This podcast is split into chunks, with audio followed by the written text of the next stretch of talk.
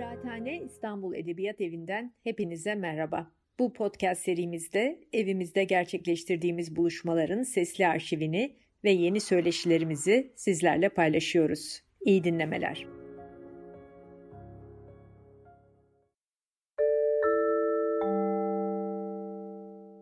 Herkese iyi akşamlar. Edebiyat Tarihi Konuşmaları'nın bugünkü konuğu sevgili Ekrem Işın. Hoş geldiniz. Hoş bulduk. Ekrem Bey. Ekrem Bey ile birlikte e, Türkçenin en büyük yazarlarından birisini Abdülhak Şinasi Hisarı ve onun e, bir şaheser evet. diyeceğim ben, bir şaheserini e, Fahim Bey ve Biz'i e, konuşacağız. E, Fahim Bey ve Biz ilk defa bin dokuz yüz kırk bir yılında kitap olarak yayımlanıyor e, ve yazarının ilk romanı e, elli dört yaşındayken Abdülhak Şinasi Hisarı bu kitabı yayınlıyor ve büyük bir coşkuyla E, karşılanıyor Abdülhak Şinasi'nin bu romanı ve çok kısa bir süre içerisinde bin dokuz yüz kırk ikide ikinci baskısını yapıyor ve bin dokuz yüz elli beşte de üçüncü baskısı e, yapılıyor. Yani kitap e, Abdülhak Şinasi'nin sağlığında üç kez basılmış ve bu üç baskıda da e, yazar kitabı üzerinde çalışmaya devam ediyor. Eklediği yeni bölümler var, e, bir takım düzelttiği kısımlar var. E, fakat birçok e, yazarın olduğu gibi e, bu kitabın da eleştirel bir basımı olmadığı için buna dair tam bir şey elimizde yok. Abdülhak Şinasi'nin maalesef bugün kitapları da basılmadığı evet. için aslında evet. aslında Fahim Bey ve Bizi de sanırım ancak sahaflardan edinebilirsiniz. Evet. Bugün konuşacağımız bu kitabı. Fahim Bey ve Biz bu kitabın adı evet. ve başka bir eserinin yine işte başka bir romanının da adı işte Çamlıca'daki eniştemiz. Evet. Yine Ali Nizam Bey'in Alafrangalığı ve Şehliği. Yani Abdülhak Şinasi Hisar böyle bir insanı, bireyi edebiyatının merkezine evet. oturtan bir yazar ve eski insanları eski. yani on dokuzuncu evet. yüzyılı ve çok az da erken Cumhuriyet dönemine Hı-hı. kadar getiriyor bu bireylerini. E, kimdir bu Fahim Bey, Ekrem Bey? Evet. Ne diyorsunuz? evet, e, o belirttiğiniz tabii üç tane romanı var. Zaten başlıklarından belli. Biz tanıklık e, başlığı bunlar. Evet. E, Abdülhak Şinasi e, işte Boğaziçi Yalılar Üzerine de yazmış. Eski Zaman Fıkraları Üzerine yazmış. Ama tabii dediğiniz gibi asıl e, meselesi insan e, ve o belli bir dönemin insanı aslında. on dokuzuncu yüzyılın ikinci yarısından itibaren işte e, toplum hayatımıza katılmış İstanbullu tiplerin e, halleri diyelim, insan halleri üzerine e, durmuş, düşünmüş ve e, olağanüstü de e, bunun düşünsel e, arka planlarını deşmiş bir yazarımız. Bu maalesef bugüne kadar pek konuşulmadı, yazılmadı. Daha çok Abdülhak Şinasi'nin kabaca işte bir Boğaziçi medeniyetini savunduğu, işte bir İstanbul aşığı olduğu gibi bir takım klişeler bugüne kadar geldi. Ama derinlemesine bir felsefi bakış özellikle yapılmadı ve mutlaka yapılması ve bunun da ben önce edebiyat tarihçilerinden çok felsefecilerin bu konuya el atması taraftarıyım. Müthiş malzeme var. Evet. Ee, şimdi bugün e, sizinle konuşacağımız e, Fahim Bey ve Biz dediğiniz gibi ilk romanı. Şimdi burada iki e, grup var. Grup demeyelim de bir tanesi Fahim Bey tek başına ve Biz başlığı altında fazla kalabalık olmayan e, üç beş kişi var. E, bunların Fahim Bey'in ilişkin görüşleri, tanıklıkları aslında bu romanı oluşturuyor. Yani bu roman şöyle diyelim bir e, kişilik ve kimlik araştırması üzerine inşa edilmiş ontolojik bir felsefe. E, bu ana e, gövdenin dışında bir olay yok. Yani klasik romanda bizim rastladığımız e, bir olay, zincirleme bir olay e, şeysi yok. E, durumu yok. Tamamen e, fragman diyelim yirmi iki e, orta ölçekli e, yani boyut olarak fragman üzerine kurulmuş. Yani en azından ben ilk baskıdan işte son baskıya kadar kontrol ettim. Şeylerde bir değişme yok. yirmi iki e, fragman üzerine inşa edilmiş bir roman. Ee, şimdi birinci e, fragmanda bir ölüm haberi başlığını taşır ve aslında bu bize bütün romanın programını verir bu bölüm. Ee, bu tipiktir bu tür e, durum e, şeyleri için, romanları için. Mesela Proust'un e, ünlü e, Yitik Zamanın Ardındasını düşünün. İlk cildin daha ilk e, şeysinde, sayfalarında o orada ne yapmak istediğini size e, o programı verir, o bilinç akışının, o e, Bergsoncu e, zaman algısının ne olduğunu verir. Ve oradan siz zaten e, bir açılan o kapıdan e, şeye girersiniz, romana girersiniz. Keza e, Tanpınar'da e, çok etkilenmiştir Proust'tan. Ve şöyle diyeyim, ben o Swann'ların ilk cildinin o ilk bölümü neredeyse Mahur Beste'nin ilk bölümüdür program olarak. İki rüya arasında ki o gelip geçişler, o geçmişi anımsamalar, o aynısı Proust'ta da vardır. Şimdi e, dolayısıyla bu bizim birinci bölüm üzerinde e, bir parça durmamız lazım. Çünkü bu o, birinci bölüm daha sonra en son yirmi ikinci bölümle bağlanacaktır. Evet. Orada burada söylediklerinin felsefi bir de e, analizini yapar e, Şinasi Hisar. Şimdi birinci bölümde bir ölüm ilanıyla başlıyor roman. İlan şöyle: Bursa eşrafından, esli maslahat güzarlarımızdan Tütün İnhisarı İdaresi mütercimi Ahmet Fahim Bey eceli mev'udiyle vefat etmiştir. Merhum her cihetle faziletli, hür fikirli, geniş bilgili, çok nezaketli, şahsına hürmet telkin ettirmiş ve dostları tarafından çok sevilmiş bir zattı. Vefatı zayiattandır. Mevla rahmet eyliye. Basit bir gazetede verilen bir ölüm ilanı. Yani hemen hemen herkes için yazılabilecek şeyler. Bugün yok ama. Ha? Öyle il, ölüm ilanları bugün yok. Yok, evet. ee, yani yakın bir zamana kadar böyle verirlerdi. Tabii şeysine göre kim tam sayfa veriyor, kimisi böyle minnacık veriyor falan. Ondan sonra e, standart bir ilan. Şimdi güzel. Yani işte hangi işlerde bulunduğunu falan e, şey yapmış, e, sıralmış. Bir de klişe laflar var işte, çok şeydi, nazikti, efendiydi falan gibi. E, ertesi gün, bu ilandan bir gün sonra bir e, şey çıkıyor, bir düzeltme çıkıyor. O düzeltmede de şöyle diyor: Dün vefatını bildirdiğimiz Tütün Reji İdaresi mütercimi Ahmet Fahim Bey'in esni maslahat güzarlarımızdan bulunmadığı tasrih olunur. Evet. Şimdi çok ilginç. Bu romanın e, bir anlatıcısı var. O anlatıcının adını vermiyor bize. İsimsiz bir anlatıcı bu. Ve e, yine e, isimsiz olan e, babası, bu anlatıcının babası Fahim Bey'in gençlik arkadaşı. Evet. Dolayısıyla bütün o hem e, babasından Fahim Bey hakkında aktarılan bilgileri hem de Fahim Bey'le doğrudan bu genç e, anlatıcının edindiği bilgileri harmanlayıp bize daha sonra aktaracaktır. Fakat şimdi bu anlatıcı diyor ki, halbuki diyor, ben bu tekzibin yanlış ve şimdi herkesin unutmuş bulunduğu bir zamana ait o haberin bilakis doğru olduğunu biliyorum diyor. Meşrutiyetten bilmem kaç sene evvel Çetine'de, e, bu e, Karadağ'ın eski başkenti Rumeli'nde, Çetine'de mi nerede o bilmem kaçıncı katipken o oradaki maslahat güzarımızın intiharıyla elçilik boş ka- kalınca bilmem kaç gün maslahat güzarlık etmişti diyor. Evet. Şimdi çıkın e, işin içinden. Evet. Şimdi anlatıcı devam ediyor. Burada bir ahlak var. O şu.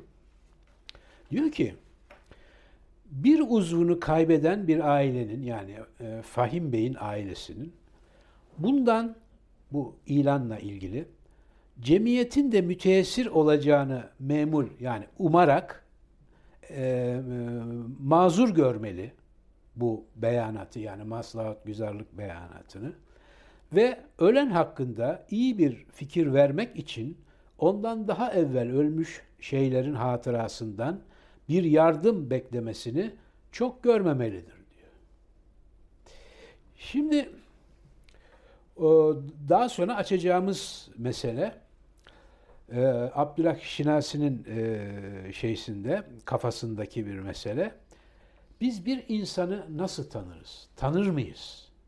Ne kadar tanırız? Tanı, tanıdığımız şeyler doğru mu? Mesela siz benim hakkımda ne biliyorsunuz? Ben sizin hakkınızda ne biliyorum? Ve sonuçta bunu artık iyice bir agnostik bir şeye, şey, seviyeye, düzeye taşıyarak biz insan hakkında hiçbir şey bilemeyiz. Hiç kimse de bizim hakkımızda bir şey bilemeze geliyor.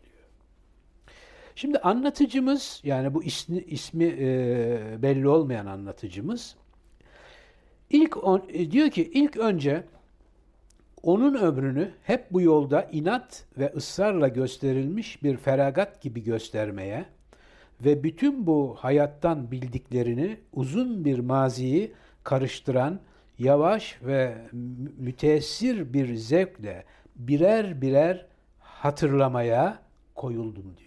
Yani şey süreci başlıyor, hatırlama. Şimdi birinci anahtar kelimemiz bizim burada hatırlama. Evet. E, tipiktir yani şeyde, Şinasi'de, Hisar'da hatırlama. Koyuldum diyor, hatırlamaya koyuldum. Sonra da her hayatın ona hariçten bakanlara nasıl esrarlı göründüğünü düşünerek en boş ömürlerin bile zihin karşısında teşkil ettiği muammaya daldım diyor. Şimdi bir, hatırlama. Hı hı. İki, hariçten bakma. Üç, muamma. Ve dalma. Muamma Muammaya yani. dalma. Evet. Şimdi bu üç şey, e, kelime, bunlar bu romanın anahtar kelimeleri. Bunlar üzerine gittiğimiz vakit sanırım e, nispeten diyeyim ben yine e, romanın e, içeriğini şey yapabileceğiz, e, ele alabileceğiz. E, bu üç e, tema, hatırlama dedik, hariçten bakma dedik ve bir de muammaya dalma dedik. Şimdi muamma olan Fahim Bey, özne. Hı hı. Bu e, nasıl diyeyim? Kendi içi, iç dünyası. Biz Fahim Bey'in dışındakiler, dış dünya. Yani kim? Mesela daha önce dediğimiz Fahim Bey'in arkadaşı olan, o anlatıcı olan baba, ki o birkaç e, anekdot anlatıyor. Asıl e, bu oğlu e, şey yapacak. İki tane birbirini tanıyan e, anlatıcı var burada. Ondan sonra e, Fahim Bey'in bir iki arkadaşı var. E, Huriye Hanım diye. Ha bir de kadınlar grubu var tabii. Onlar ayrıca sosyolojik olarak incelenmesi lazım bir grup. Onlar daha böyle halk e, şeyli, ne diyeyim, nasıl kültürlü, böyle hurafelerle falan da yoğrulmuş. Yani Hüseyin Safet... Rahmi'nin şeylerine benziyor. Bravo. Hüseyin evet. Rahmi türü tiplerin evet. oluşturduğu kadın, yani böyle dedikoducu, evet. çekiştirici, aslı astarı olmayan bir takım şeyleri o Fahim evet. Bey'e izafe ederek onu bir deli gibi, e, gibi gösteren evet. bir zümre var. Onlar birkaç kişi ve Fahim Bey'in eşi de buna dair, Safet Hanım. Hı hı. Onların arkadaşları toplanıyorlar, kaynatıyorlar. Bol dedikodulu hı hı. bir çevre. Tabii o Fahim Bey'i işin içinden çıkılmaz bir tip olmaya dönüştürüyor. Evet. Başkaları daima ancak kendi hesaplarına uygun görüşlerine inanarak bizi kendimize göre değil, kendilerine göre muhakeme ederler ve çok kere ettikleri, e, erdikleri kanaatlerin bizim hakikatlerimizle hiçbir münasebeti kalmaz demiş. Evet. E, Abdülhak Şinasi Hisar. Yani aslında bütün bunlarda böyle bir mizah da var. Değil tabii mi? tabii tabii. Böyle bir müthiş, müthiş, müthiş bir, bir mizah, mizah var. Şimdi tabii şeyle başlamış bu anlatıcı genç. E, e, fizyonomiyle başlamış. E, Fahim Bey anlatıyor bize. İşte orta yapılı, orta yaşlı, teni kehruba gibi sarımtırak. Şimdi bu sarımtırak ten ileride e, benim e, artık anlatırken anlatırken de belki e, kusura bakmayın e, gülebilirim. Çok da beni şey yaptı o Esvaplar bölümündeki evet, evet. o sarımsı elbiselerle çakışacaktır. Evet, evet. Evet. Benzer bir şey şeyde de var ya, Ali Nizam Bey alafrangalı ve şeyliğinde de ayakkabılar. Ayakkabılar. Hep var. Böyle bir şeye de takıyor. Evet. Yani evet. Karakterlerin hep bir takıntıları var. Takıntıları var. Tabii. Yani anlatıcı da yani onları anlatıyor da anlatıyor. Takıntılı bir şekilde anlatıyor. Tabii. E şeyi hatırlayalım. E, Behçet Bey'i hatırlayalım. Evet. Mahur Beste'deki. Oyuncak bebekler. Tabii o yani o tavan arası dolu. Evet. Yani onlar şey aslında o bende de başladı. Öyle mi? Evet. E, Proust'un bir nesne üzerinden e, geçmişe gitmesi. Evet. O Leoni Hala'nın e, kurabiyesi mesela ona hasta yatağında değil mi? Evet. Birden o çaya bandığı zaman onu çocukluğuna götürüyor. Halası ona çünkü işte çay yapıyor ve o kurabiyeden yediriyor. Evet. Yani nesneler, başka, sesler, evet, başka kokular. Başka bir zamansallık yaratıyor. Tabii tabii tatlar. Bütün bunlar bizi e, geçmişe taşır. Onun için yani bu tür e, durum romanlarında bu tür şeylerden, takıntılardan çok bolca rastlarız. Evet. Evet. Bir de bir şey daha Buyurun. eklemek istiyorum. Dediğiniz ya en başta fragmanlar gibi bu kitap diye. Evet. Ve e, bu kitabı biz açıp her yer her tarafından okuyabiliriz mesela. O tabii, yirmi iki tabii, tabii. bölüm farklı farklı orasını açıp burasını şey de açıp. Yok. Yani zamansal ha, dizinin de yok şeyde. Bir yani bir yok. Öne gidiyor, bir evet. ileriye gidiyor. Fragmanlarda yani, şey yok. Kronolojik bir durum da yok. O yüzden e, mesela hani sizinle de zaman zaman konuşuruz. Benim böyle hep açıp açıp okuduğum, sesli okuduğum kitaplardan evet. biri de bu evet, mesela. Evet. Çünkü çok müsait evet. buna. Yani bunu lineer bir zaman şeysine yerleştirip yazamayız bu romanı. Evet. Yani şu an biz de geçmişe gidiyoruz, bugüne geliyoruz, geçmişi hayal ediyoruz, geleceği hayal ediyoruz. Evet. Yani bu tür fragmanter e, yazı tekniği bu tür romanlar için ideal. Mesela Tanpınar'da yok bu. Yok. Evet. Yani o biraz zorluyor o açıdan da. Yani bunu e, baştan böyle kurgulayıp da böyle uzun bir roman şeklinde akıtmak biraz şey evet yani bu daha akıllıca bir çözüm Hı. bence. Abdülhak Şinasi'nin bulduğu teknik olarak. Evet. Bir de o dönemde çok yaygın değildi sanki kırklarda bu şekilde. Değil yani yazmak. Bu teknik olarak da şey yani fragmanter yazı olarak da ilk. Değil mi? İlklerdendir hatta ilk olabilir evet, yani bir ben, bakmak benim, lazım o ben şeye. Ben de şimdi sizinle konuşurken onu düşündüm. Evet. Yani daha önce kırklarda böyle yazılmış bir... Ben bulamadım şahsen. Evet, benim de şimdi aklıma gelmedi. Gerçekten ilk olabilir. Evet. Yani şeyler vardır ama onlar başka. Yani mektup tarzı ya, ya, şeyler mektup roman, günlük vardır roman ama onlarda var. Yine bir tarihsellik vardır. Evet, yani doğru. Böyle bir gidip gelmez falan. Ee, bu şey dediğimiz gibi yani hakikaten böyle Benjamin'yen bir yazıyla bunu şey evet. yapmış, kotarmış. Mesela o yüzden edebiyat tarihçilerinde de bir anlaşmazlık var aslında Abdülhak Şinasi Hisarı konusunda. Bir, yani muhafazakar kabul eden, yani bu anlatı tekniğine rağmen bir de hani modernist mi değil mi tartışması.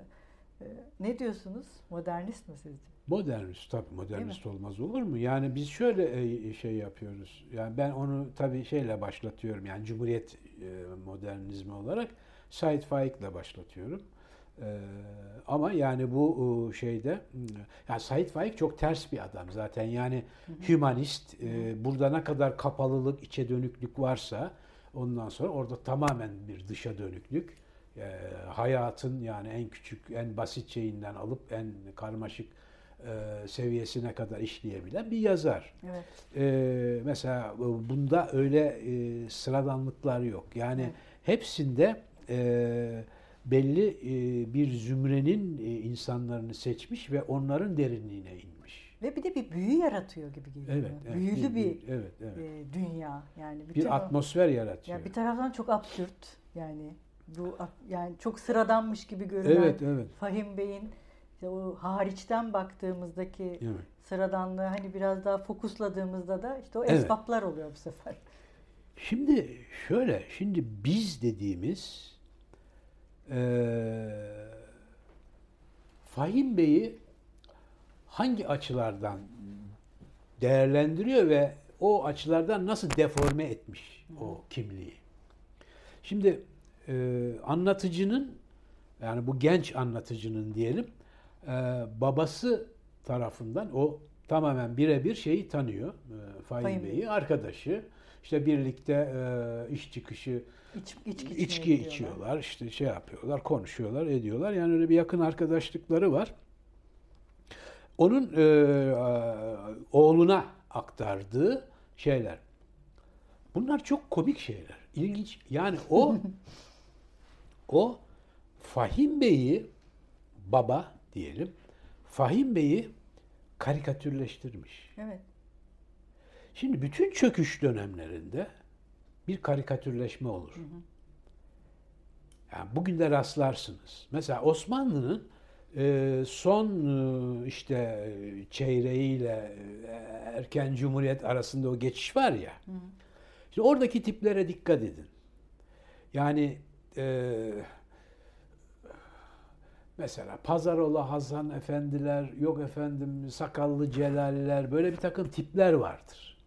Bunların kimisi ünlü, ünlenmiştir. Hı hı. Yani literatüre geçmiş tiplerdir.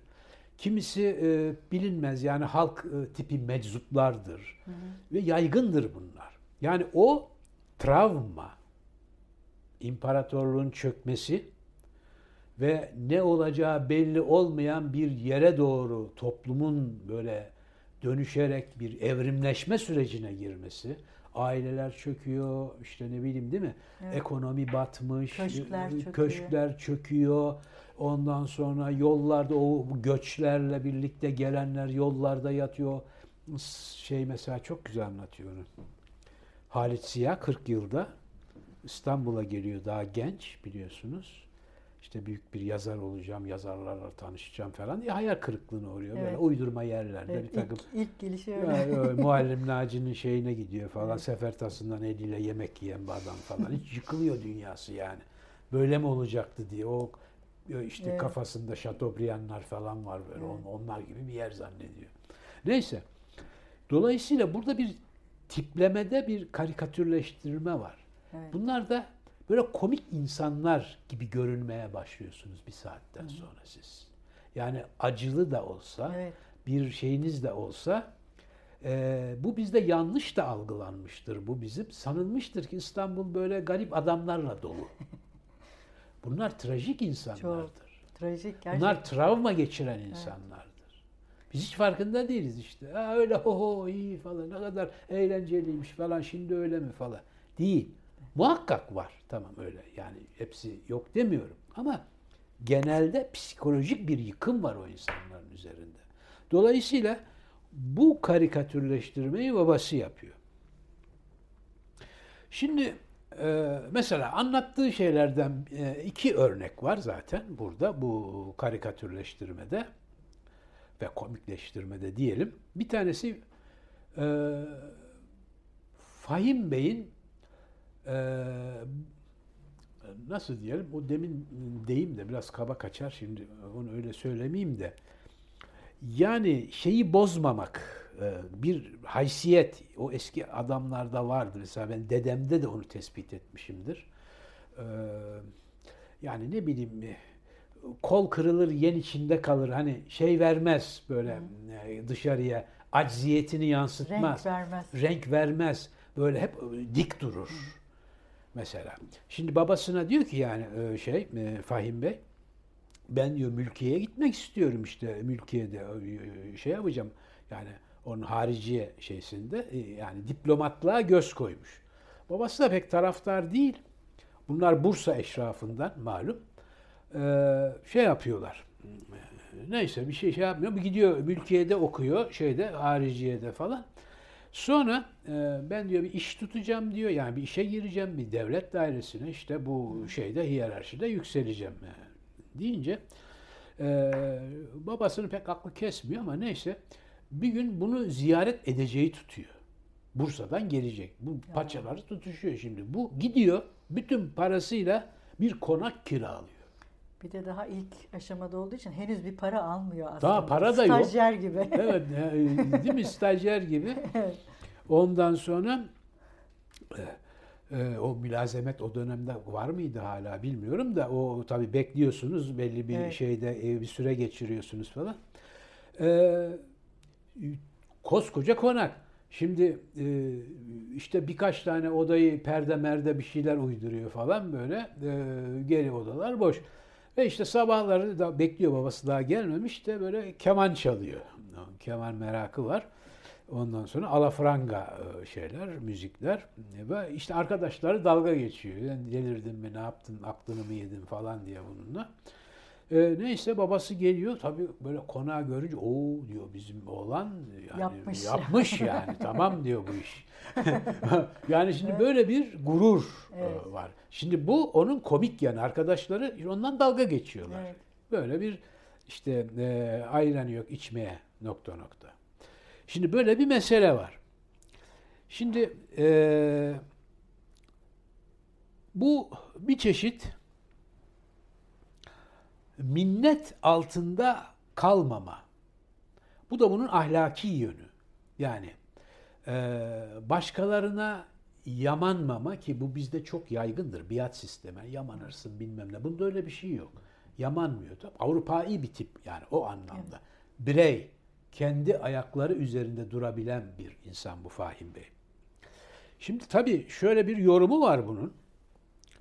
Hiç kimseden hiçbir ricada bulunmamak adeti olmayan Fahim Bey, bayramlarda kendilerini tebrike gittiği büyüklerden ve ailesini e, tanıyanlardan hep güler yüz ve iltifat görmüş. Ama bunların hiçbiri kendisini elinden tutup en cüzi bir maaşa bile geçirtmemiş. Ya. Bir tane bir sadrazam şeysi hı hı. vardı, babasının arkadaşı. Hı. Evladım diyor, bir diyor yararım olmadı ama diyor sana diyor, hiç değilse düşündüm diyor seni diyor. Evet, o da. Ama tipik Osmanlı bürokratı da evet, evet. aslında. Hiç değilse hani seni düşündüm. Bu mesela Afrak Hamit'in hatıralarında da çok buna benzer şeyler var. var. Evet. Yani bayağı gerçekçi evet. yani bir taraftan. Ama tabii öbür arkadaşları falan torpil yaptırıyor falan. Onlar yükselmeye başlıyorlar o merdivenden yukarıya evet. doğru. Bu işte koyduğumuz yerde kalıyor. İkinci bir şey bu konak meselesinin dışında ee, bu Londra'ya E, tayin ediliyor. Fahim Bey Londra elçiliğine üçüncü katip olarak tayin edildiğinde şanına yaraşır bir e, gardırop evet. e, düzenlemek istiyor. Evet. Yani orada hem kendisi şey yapacak, kendi devleti temsil edecek. Devleti temsil edecek. İşin o yanı var. Artı e, bir e, İngiliz e, şeysi de var. Bunda başlıyor yavaş yavaş. İngilizcilik, hı hı. Ee, işte o, o sosyeteye kabul edilmek için e, o bizde işte büyük bir ezikliktir. Tanpınar'ın Paris şeylerini de hatırlayın. Ee, Paris'teyim, adalet Paris'teyim anladın mı falan diyor. O ilk mektubunda evet, yazar bunu. Ee, bu, bu insanlarda var o. Yani o giyimiyle, kuşamıyla ama onu tam böyle üstüne oturtarak yani ne giydiğini bilerek ondan sonra adeta bir İngiliz gibi onların karşısına çıkma. O toplumun çıkma. Kodlarıyla. Evet, evet, evet. Şimdi o arkadaşına soruyor, oradaki işte bir daha önce orada şey yapan, bu işleri bilen. Ya diyor bu şey yapmamız lazım böyle bu kıyafetten ben şey yapamayacağım. Ee, ama üçüncü katip bu. Yani elçi değil şimdi düşün. O da diyor ya kolay diyor şeye gideriz diyor. Poole diye bir terzihane var. Meşhur. Meşhurmuş meğersem. e, bu diplomatik e, protokole uygun elbiseler falan dikiyor. Bunu gidiyor işte, ısmarlıyor işte sen diyor Poole, mister Poole herhalde onun adı. Sen diyor biliyorsun işte bana ne gerekiyorsa dik. Neyse aradan belli bir zaman geçiyor, birkaç ay falan herhalde. Böyle büyük bir sandık içinde bir şey getirip koyuyorlar. Bu ne diyorlar? İşte elbiseler efendim diyor. Ondan sonra o çok gırgır bir bölümdür. Yani o başta dediğimiz karikatürleşme ve mizah yani nasıl görüyor o dışarıdakiler. Şimdi o boyutu anlattığımız için bu da ona güzel uyan bir bölüm. Açıyorlar. Allah'ım ceketler, işte spor ceketler, yok fraklar. Hep çoğu zaten fraklar diyor. Ondan sonra benim yani pek anladığım şeyler değil. Ondan sonra Macfarlane'lar, Rap de Chamber'lar, say say say bitmiyor böyle o şeylerin üstü doluyor, koltukların kanepeleri, sonra pantolonlar, çizgili pantolonlar, çoraplar, çoraplar golf pantolonlar, yok avcı elbiseleri, bilmem ava gider de bilmem ne yapar. Yani böyle bütün bir gardırop. Gardıroptan gardırop. Ya gardırop ötesi bir şey. Evet. Ondan sonra ve biliyorsunuz bütün hayatı bu elbiseleri giymekle geçiyor Fahim Bey. Bir türlü eskitemiyor, modası geçiyor elbiselerin, bu hala onları giyiyor. Evet. O da değil, bu sefer terslerini çevirtip yeniden giyiyor, giyiyor falan, evet. Zaten onları tüketemeden ölüp gidiyor. Bunu arkadaşları tabii ondan sonra anlattıkları zaman kah kah kah kik kik kik gülüyorlar. Yani burada artık karşımızdaki e, Fahim Bey e, bir karikatürleşmiş bir tip. Fakat bize dönemin henüz canlı olan, ayakta olan etiği hakkında bu mizah bize bir fikir veriyor. Yani ben bizim e, ailede de vardı. Yani dedem de bir şeydi, e, müfettişti, milli eğitimciydi. E, bunlar çok dikkat ederlerdi. Yani giyimlerine, kuşamlarına, ayakkabı, boyalarına. Ben bir türlü o şeyi becerememiştim. Babam da öyle sallapatiydi. Ama o o kuşak şeydi, çok itinalıydı. Yani tıraşına, disiplin. E, disiplin, bir disiplin içinde falan. Ve öyle saygı dö- görürlerdi karşılarındaki hanımlardan falan. Anlatabiliyor muyum? Yani onlar da onlardan öyle şeyler beklerler ki herhalde şeydi yani böyle bir hakikaten bir protokollü bir şeydi. Bir, bir şey, bir temsil. Bir şey. Temsil, evet. Bir şeyin temsili, evet. Evet. Şimdi e, en son diyor Macfarlane'ı Fahim Bey giymiş, en son kloş palto onun arkasında eskimişti. Evet, müthiş tabii bunları anlatışı. Evet yani. Tabii bunlar bir ince noktalar. Evet, ya bir de böyle söyleyebilmek. Evet. Şimdi e, şöyle diyelim, bu bir yönü Fahim Bey'in. Şimdi bütün o şeylerde, fragmanlarda, bölümlerde bazıları birbirlerini tamamlıyor, birbirlerini sürdüren fragmanlar. Bazıları kendi içinde bir bütünlüğü olan fragmanlar.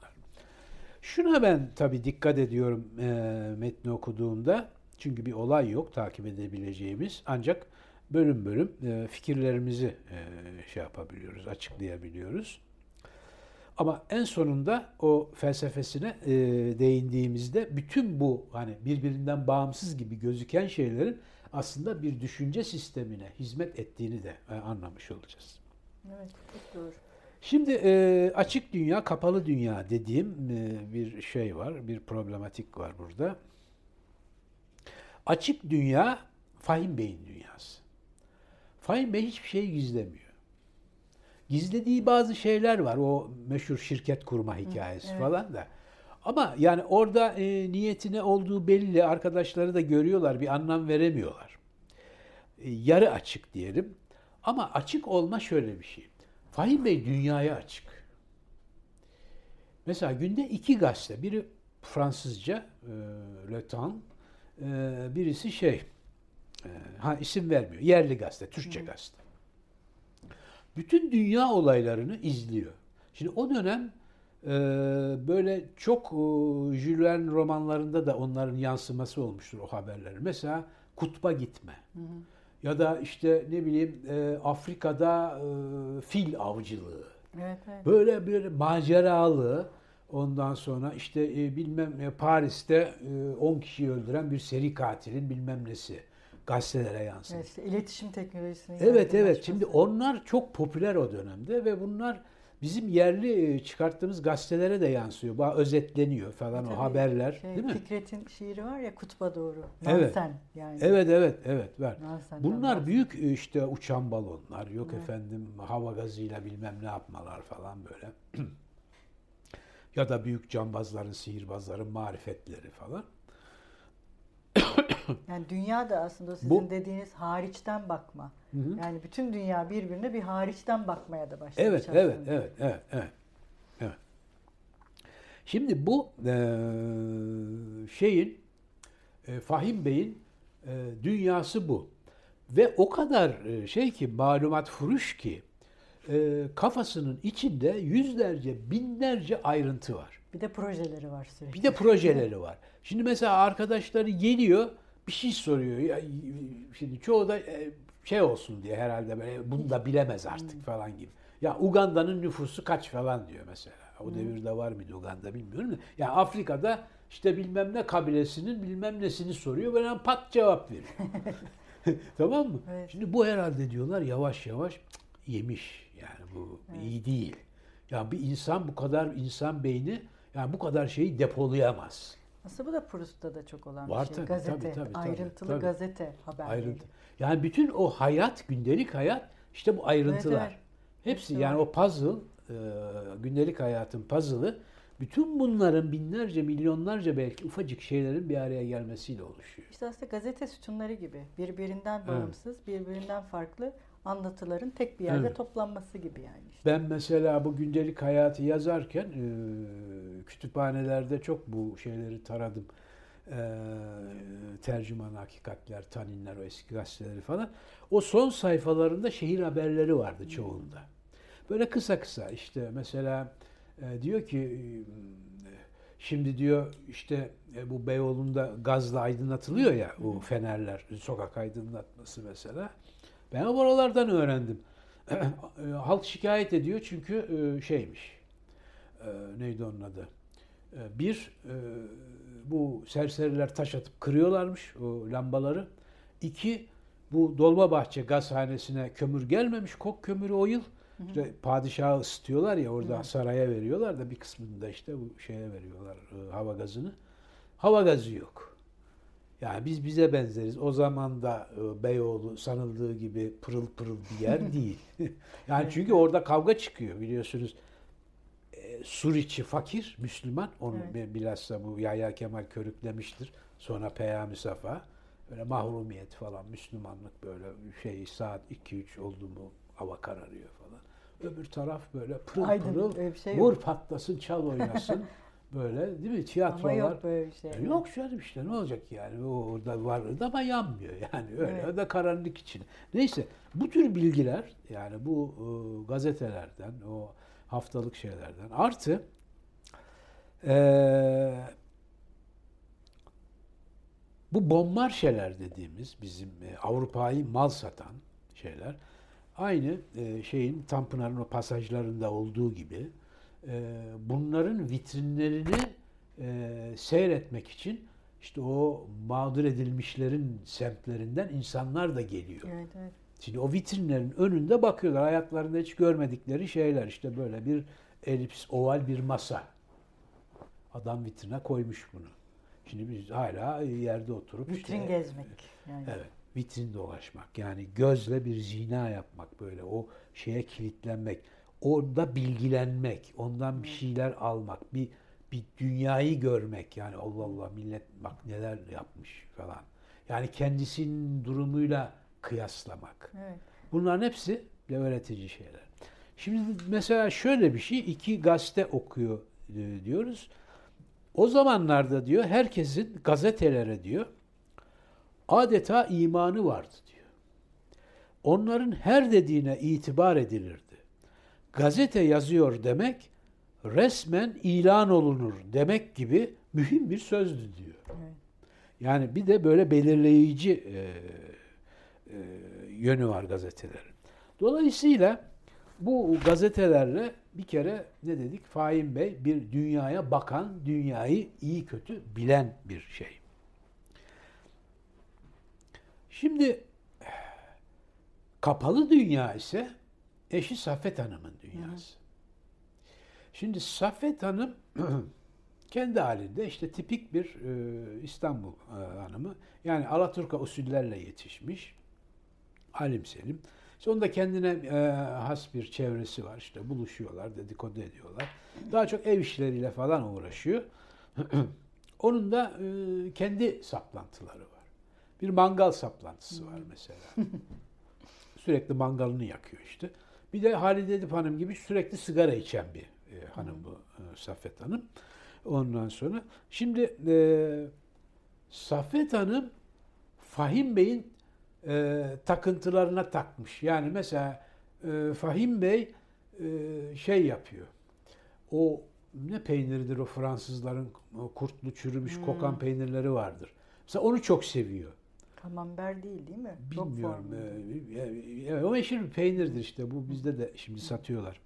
Şimdi kadın dayanamıyor. Midesi bozul, bulanıyor. Yani neredeyse kusacak. Ondan sonra o da ona verip veriştiriyor. Senin diyor bu alafarangalıkların, bu acayipliklerin, deli misin nesin falan diye onu eleştiriyor. Bu da senin diyor mangalın kokuyor diyor. Evet.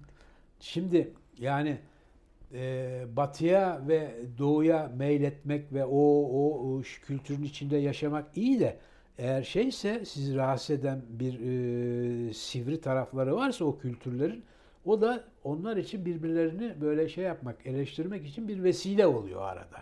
Evet. Mangalla işte kokan peynir. Dolayısıyla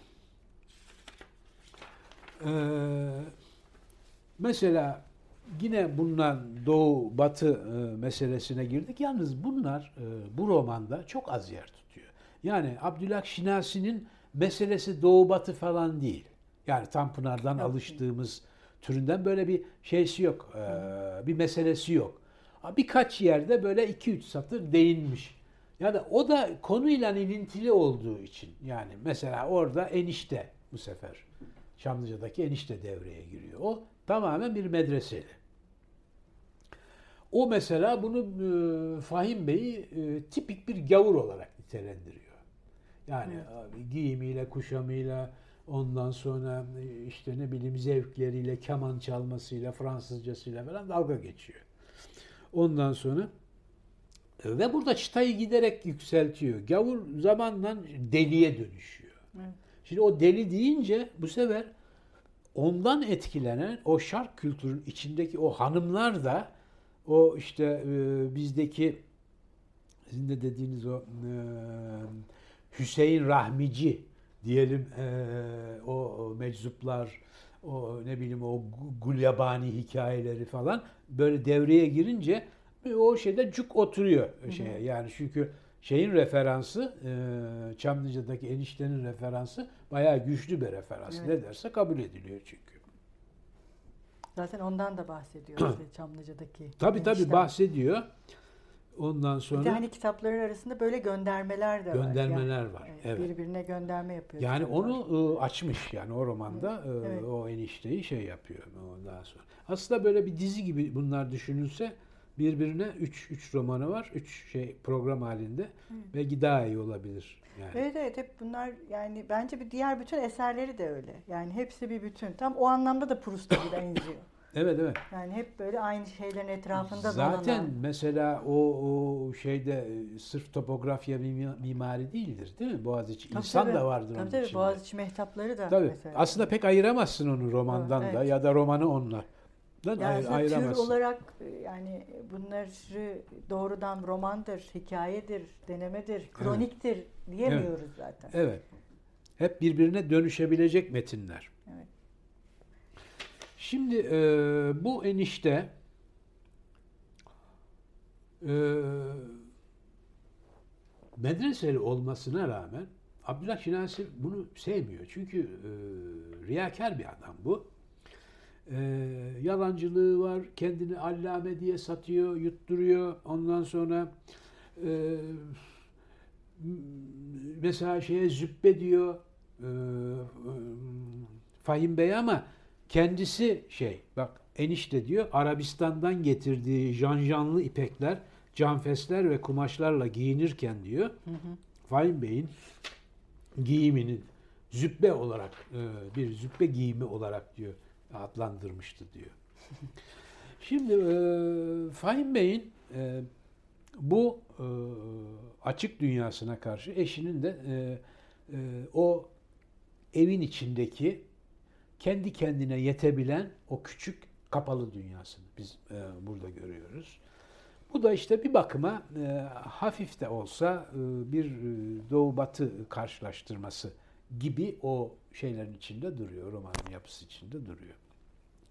İki ayrı zevk aslında. Evet, zevkler, yaşama bakış, Ondan sonra daha doğrusu zihniyet dünyası. İki farklı zihniyet dünyası orada beliriyor. Ama onu öyle tadında bırakmış. Yani orada çıkıp konferanslar çekme, nutuklar atma zaten şeyin tarzı değil. Abdülhak Şinasi'nin tarzı değil. Şimdi bir şeyde bu şirket meselesi, ondan sonra kısaca bu şeyi toparlayıcı felsefesinden de söz edip galiba ilerledi saatimiz. Hı hı. Var mı vaktimiz daha? Evet, birazcık daha var. Evet. Evet. Ee, bu ikinci meşrutiyetten sonra bu teşebbüsü şahsi e, ideolojisi e, artık e, devletin dışında da ekonominin özel sektör tarafından artık ele alınıp e, işte bunun bir hal yoluna konulması şeklinde e, müthiş bir neşriyat var. E, Fahim Bey e, bundan çok e, etkilenmiş. Neyine güveniyorsa, hı hı. Ondan sonra bir şirket e, kuruyor. İşte bu projeler üretecek. E, daha doğrusu bir aracı kurum bu. Ondan sonra işte arsa satacak, e, e, emlakçılık yapacak. Ondan sonra ya da e, şeyleri bir çeşit danışmanlık hizmeti verecek. İşte zengin olanların şeysini, parasını belli yer alanlara yönlendirecek falan, böyle karışık bir iş. Aslında yok böyle bir şey. Galata'da bir işte handa bir oda kiralamış kendine, oturuyor sabahtan akşama kadar hayal kuruyor. Ve mesela işte ortakları var sözüm ona, ya da ondan iş yapacak olduğunu şey yaptı. Hayali tipler var. Onlara hayali mektuplar yazıyor. Efendim işte işiniz şimdi şu aşamada, şöyle yapıyoruz, böyle olacak. Sizden şu kadar işte alacağımız var falan. İşte onlardan, onların ağzından kendine mektuplar yazıyor. Yani bir oyun oynamaya başlamış ve buna inanmış. Evet.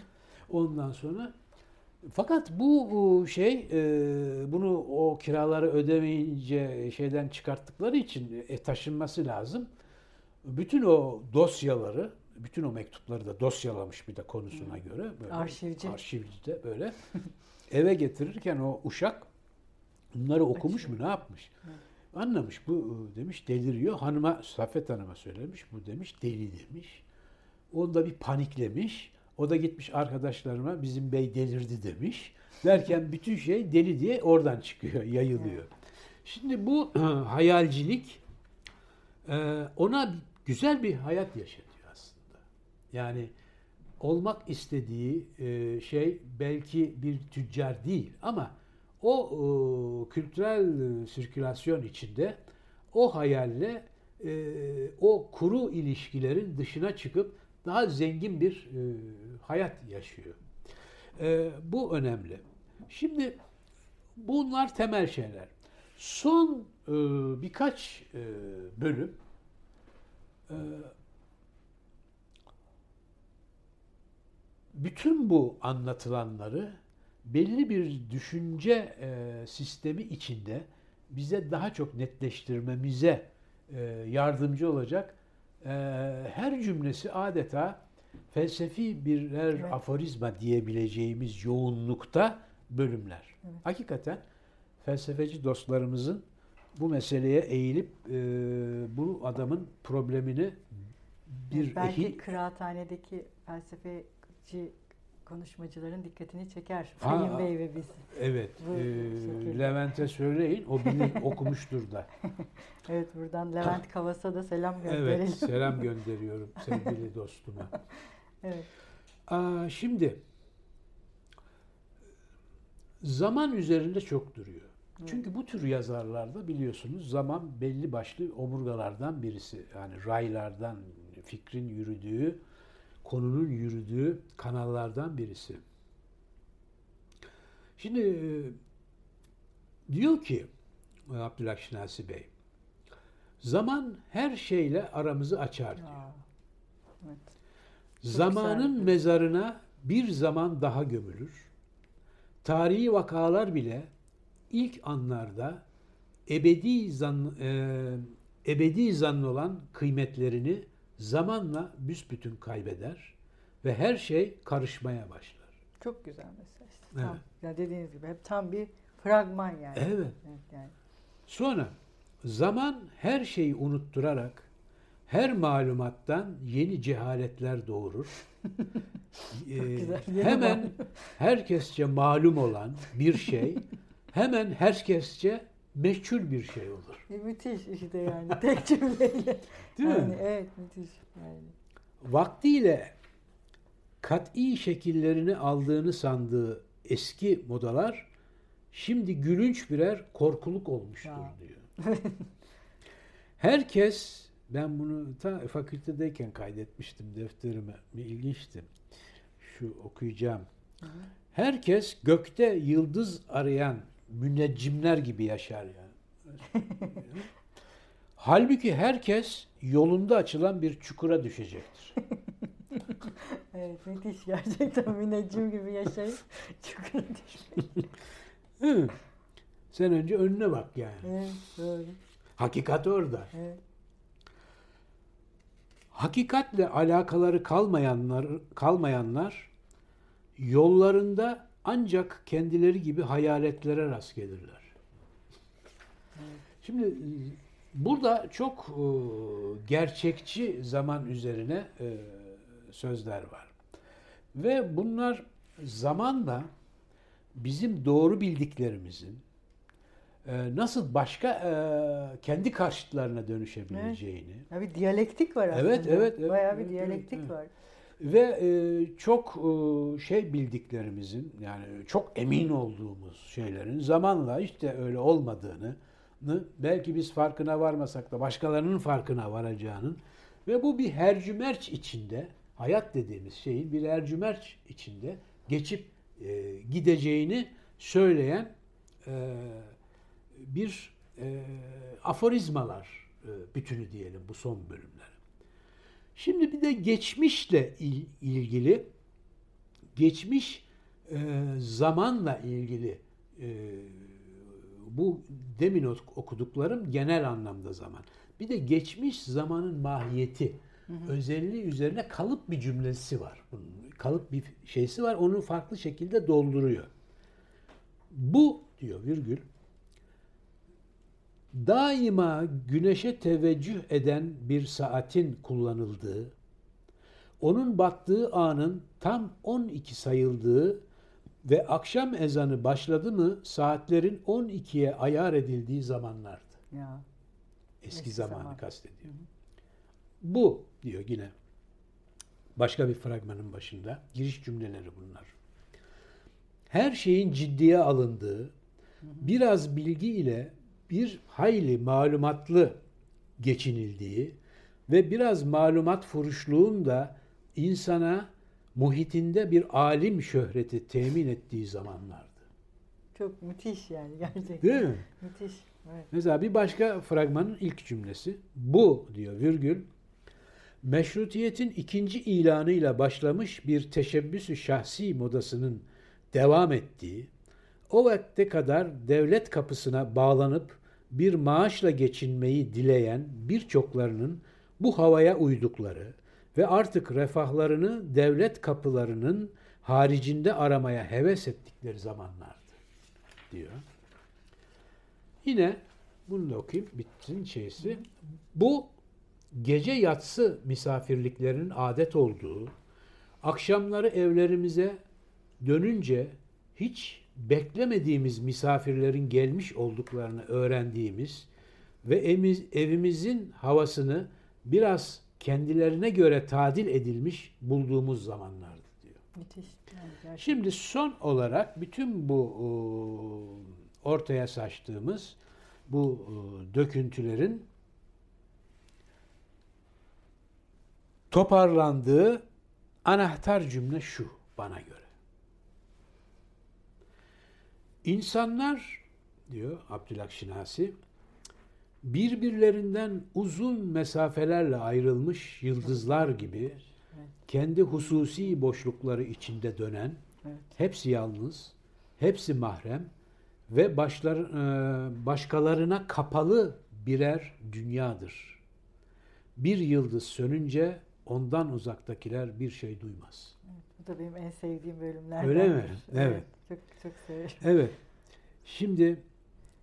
İşte bu Benjamin'in takım yıldızları. Evet, evet, yani, evet. Şey. bir karı koca arasındaki sırlar nasıl tahmin edilebilir? Ve bu kadar karışık ve karanlık bir mevzuda neye istinaden, hangi isabet ümidiyle bir teşhis konulabilir? Karı koca değil, herhangi bir insan arasındaki muhabbet veya nefretin mucip sebeplerini tahmine, tahlile imkan var mıdır? Ee, kelime anlamıyla, yani felsefi anlamda söylemiyorum. Yani işte Tanrı var mıdır, yok mudur türü agnostizm değil. Hı hı. Sözlük anlamı, kelime anlamı ile tipik bir agnostikle karşı karşıyayız. Şimdi son olarak, hep son son diyorum. Bu yirmi ikinci bölümde bunu daha da geliştiriyorum. Birkaç cümle okuyayım. Şimdi burada Fahim Bey'e sesleniyor. Şimdi şeyi hatırlatın, hatırlayın. Mahur Beste'yi, Tanpınar'ın en sonunda bir mektup vardır, evet, değil mi? Behçet Bey'e. Hı. Yazarı tarafından. Evet. Çünkü bitmez o tür romanlar. Evet. Bu kısım bin dokuz yüz elli beşte eklenmiş mesela. Bu mu? Evet. Çok güzel. Evet. Çünkü bitmez. Bu bir yerde küt diye kalacaktı. Evet evet. Bu bin dokuz yüz elli beşte eklenen bölüm. Eklenen bölüm. Daha önce yok mesela. Fahim Bey'e hitaplar ve sualler bölümü, evet, değil mi? Tamam. Daha önce şeyde bir önceki bölümle birleşik bir bölüm var. Onu, ondan bir paragrafı alıp ayırıyor. Bu bölüme ekliyor. Evet. Ve sesleniş şöyle. Ey kendisini gören herkesin türlü türlü bulduğu, başka başka bildiği Fahim Bey diye ya, sesleniyor. Türlü türlü. Kendimizi biz bilebilir miyiz? Bilebilir miyiz? Kim söyleyebilir? Hep sorular. Hatta siz bilebilir misiniz? Kendimizi biz bilebilir miyiz tekrar? Bizim hakkımızda kendimizin mi? Kimin şehadeti makbuldür?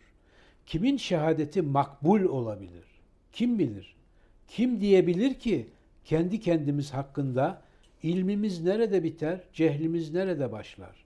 Ve başkalarının cehli nerede biter, ilmi nerede başlar?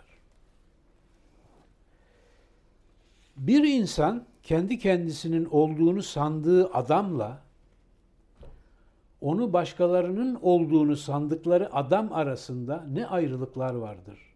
O kadar farklar vardır ki bunların arasında bazen bir benzeyiş bile kalmaz. Her şey birbirine yani dönüşüyor. Bilinen bilinmeyene, bilinmeyen bilinene. Mezce diyor. Evet, yani evet. Yani böyle bir tarifini. Şey halinde, hercümerç halinde e, şey yapan, e, yaşanan bir bir zihinsel yapılanma. Yani bu tipik e, Abdülhak Şinasi Hisar'ın şeysi, e, dünyası. Bir kozmos düşünelim ve burada milyarlarca yıldız var. Ee, hepsinin bir kendi şeyi var, etrafında döndüğü bir yörüngesi var. Kendi ışıkları var. Kendi ışıkları var. Ondan sonra bir de birbirlerine yansıtıyorlar. Birbirlerine yansıtıyorlar. Ondan sonra işte kimisi yörüngesinden çıkıyor, bilmem kaç milyar yıl sonra yok oluyor. Evet. Yerine başka bir şey oluş.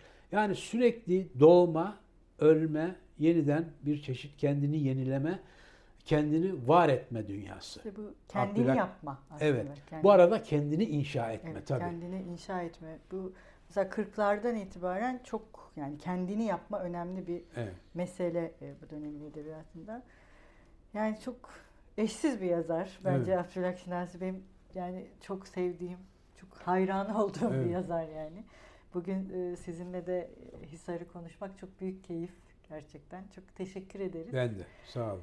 Bütün e, izleyicilerimize e, iyi Abdülhak Şinasi Hisar okumalar dileyelim. Hoşçakalın.